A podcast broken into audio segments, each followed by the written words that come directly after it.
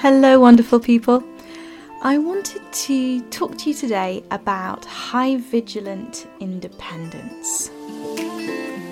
I'm calling it high vigilant independence because I want to mess with a little bit with the overwhelmingly positive um, interpretation and association we often have as third culture kids with the term independence. On the face of it, independence sounds brilliant, right? We celebrate Independence Day. We support young people as they grow into independence.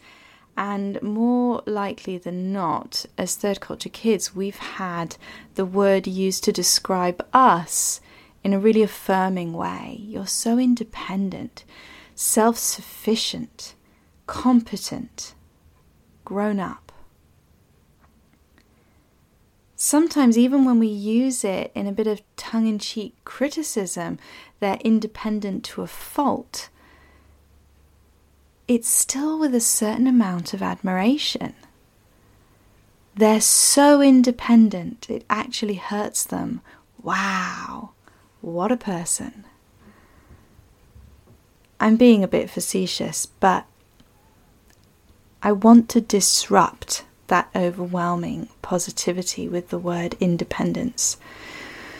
Because in my work, I see it much more nuanced an experience. I work with people who have been so independent that leaning on the people around them, being helped, being vulnerable is not simply uncomfortable, but terrifying. And that tells me something about our experience of threat and independence as a coping strategy or defense in the face of threat.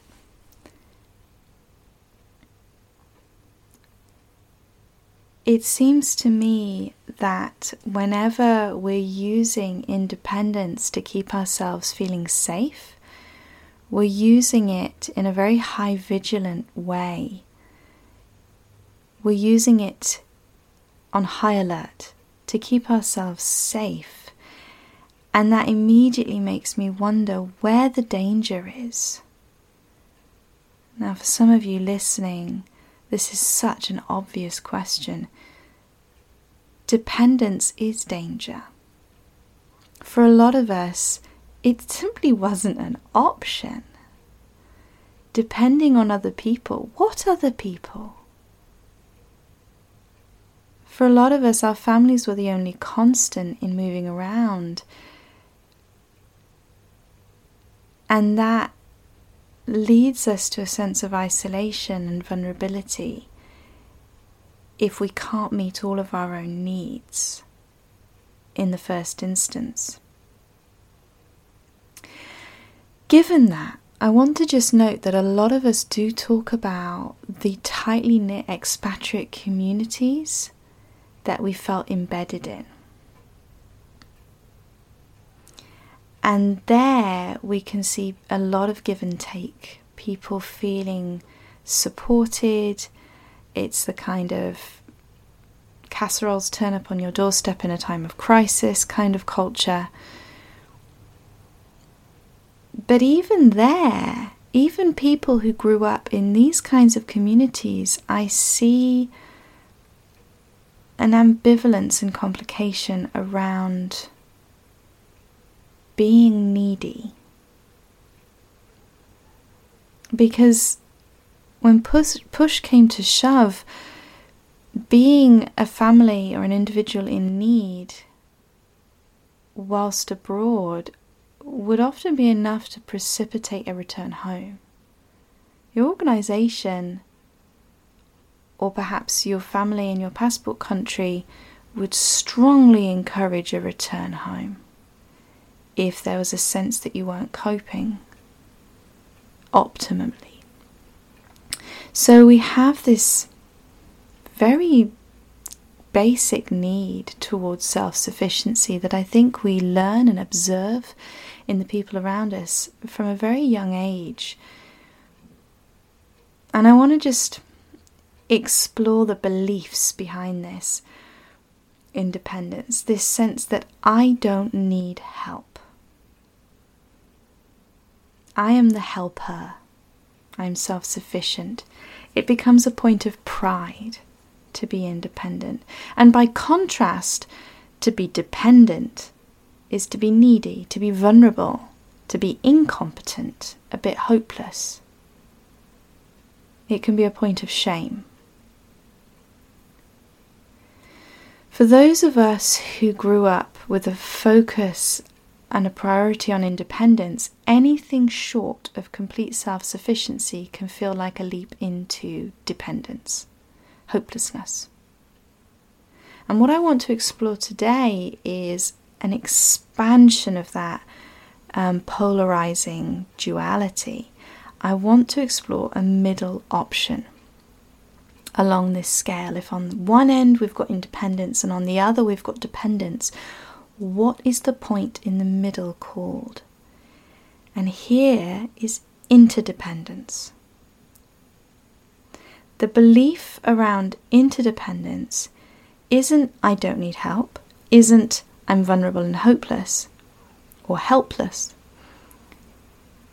It isn't even about me, I would suggest. Interdependence is a belief about people and the world in general. It's not personal. It's not about my personal qualities anymore. It is a belief not about I, but about people. People help each other. Independence says I don't need help because my worth is predicated on being the helper. Dependence is also about me. It's about my hopelessness, my helplessness, my vulnerability, my neediness.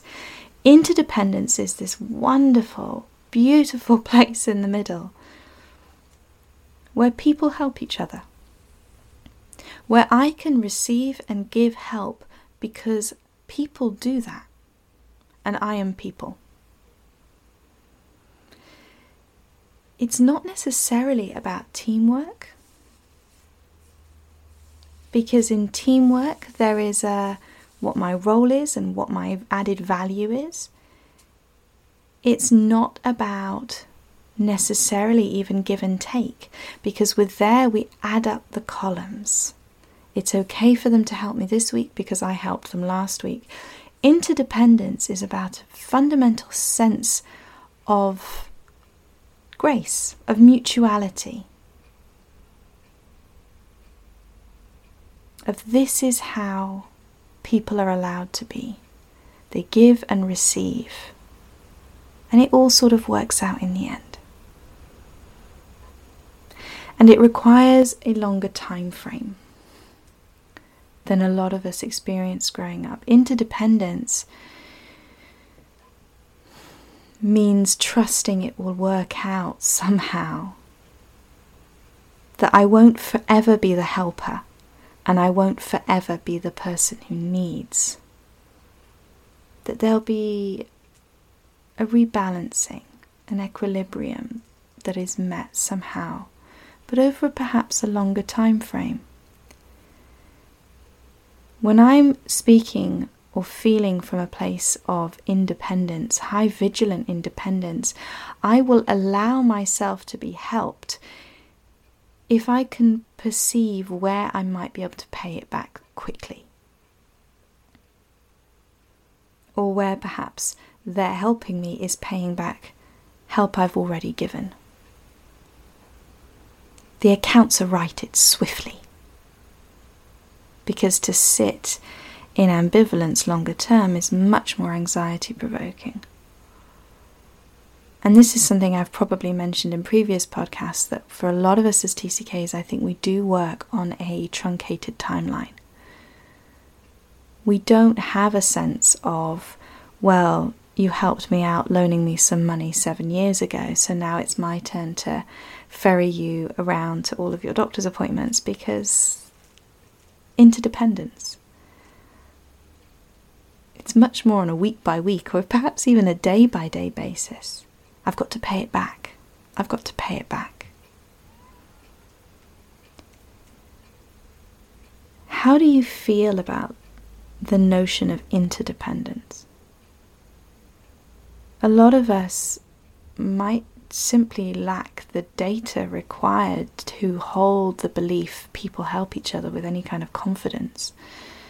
When we've experienced high mobility in childhood, perhaps we weren't people. Perhaps we didn't feel like we benefited from that same sense of embeddedness and belonging that meant we were included in a communal cooperative of help proffered and received.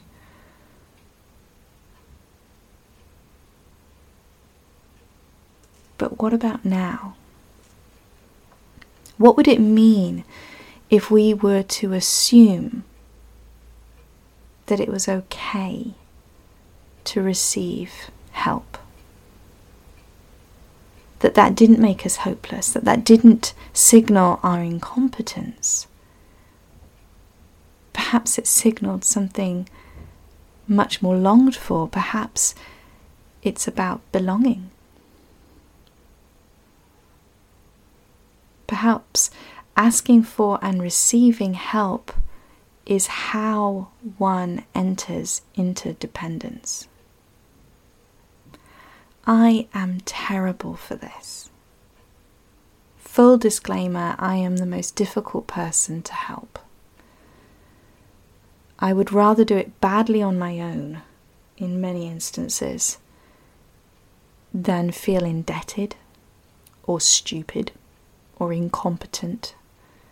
Very often, offers of help are met with glumness and a depressive mood in me, where I even hear the offer as a slight, as an indication that they don't trust I could do it on my own. That independence has been such a point of pride that anything dependent, well, let's just say I can be quite high vigilant against it. And yet, as I grow and as I learn, there's been a shift. There's been a shift where I've noticed that receiving somebody's offer of help gladly somehow strengthens our bond. There's this crazy paradox about that for me because I've spent years thinking that to put myself in in a place of indebtedness to somebody else makes me less lovable and more leavable. It means that I'm not pulling my weight, I'm not adding value, I'm a drag on their life. I've made their life harder. And yet, to be helped when I actually sit with the present experience of that, when I can approach it gladly and in trust that they're doing it willingly, we feel more connected. And then I reflect on all the offers of help I have ever put out there into the world and how offering that help made me feel more connected to that individual and then the paradox falls away and it becomes the most obvious thing in the world. It's just so much more comfortable to be on the helping end than on the needing end. But the formula only works with both parts, and to be forever the helper is to forever not need to be self sufficient to be slightly at a distance. I'd invite you to take a few moments to consider where you feel you land on this scale. Are you independent to a degree of high vigilance? Do you feel stuck in dependence, vulnerable and hopeless?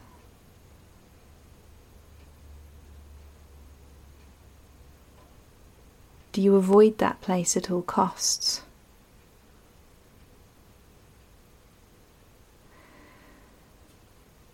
Have you explored interdependence? Where there's give and where there's take, where there's longevity, where people help each other.